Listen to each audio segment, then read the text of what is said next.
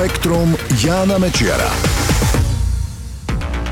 Ahoj, počuli ste už koronavírus? Viem, znie to ako veľmi nezmyselná otázka, ale v tomto spektre ho počuť budete.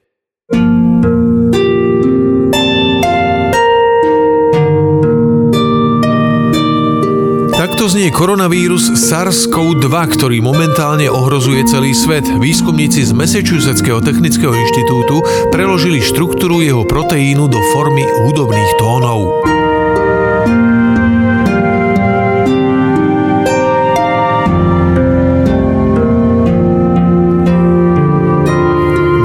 Výskumníci priradili každej aminokyseline základnému bloku koronavírusového proteínu unikátny tón.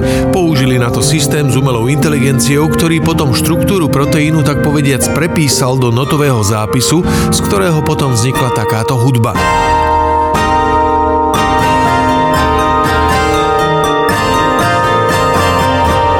Celá koronavírusová kompozícia má takmer dve hodiny. Ak máte chuť, nájdete ju na serveri SoundCloud.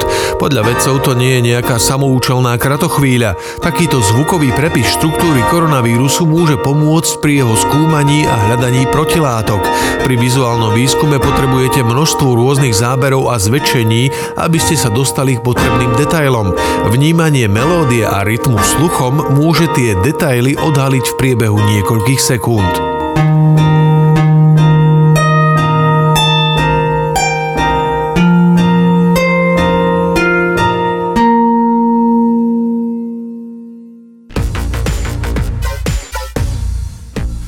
Severný ľadový oceán v arktickej oblasti s veľkou pravdepodobnosťou čoskoro až taký ľadový nebude. Do roku 2050 by mal byť počas leta bez ľadu. Ako často a ako dlho to závisí od krokov štátov na zastavenie či spomalenie klimatických zmien. Tvrdia to vedci z Hamburgskej univerzity, ktorí spolu s 20 výskumných inštitúcií z celého sveta vypracovali novú štúdiu. V jej rámci analyzovali výsledky 40 rôznych klimatických modelov. Na ich základe vytvorili predpovede vývoja morskej ľadovej pokrývky v Arktíde. Vyšlo im z toho, že ak by aj ľudstvo výrazne obmedzilo uhlíkové emisie a nárast globálnej teploty by udržalo pod dvomi stupňami Celzia, aj tak sa bude už pred polovicou tohto storočia počas leta arktický ľad roztápať. Severný pól tak bude z času na čas bez ľadu.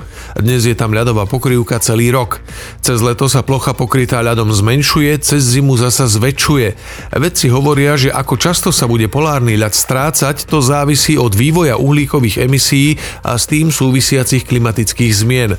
Ak budú tie emisie vysoké, treba sa vraj pripraviť na to, že more okolo Severného pólu bude počas leta bez ľadu pravidelne a čoskoro.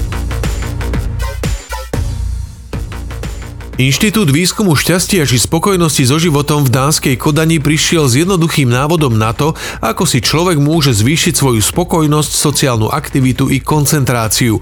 Vyplynul z experimentu s vyše tisíckou ľudí. Polovici z nich bádatelia naordinovali týždenný facebookový pôst. 7 dní sa mali vyhýbať sociálnej sieti. Druhá polovica v tom mohla pokračovať. Na začiatku pomocou dotazníkov zistili celkovú spokojnosť so životom účastníkov experimentu. Po týždni to zopakovali. Ukázalo sa, že pocity šťastia a spokojnosti sa u používateľov Facebooku nejako výrazne nezmenili. U druhej skupiny však výrazne poskočili smerom nahor. Tí, ktorí sa sociálnej sieti týždeň vyhýbali, boli nielen šťastnejší, ale hovorili aj o zvýšenej sociálnej aktivite v reálnom svete, boli výrazne menej nahnevaní a cítili sa menej osamelo.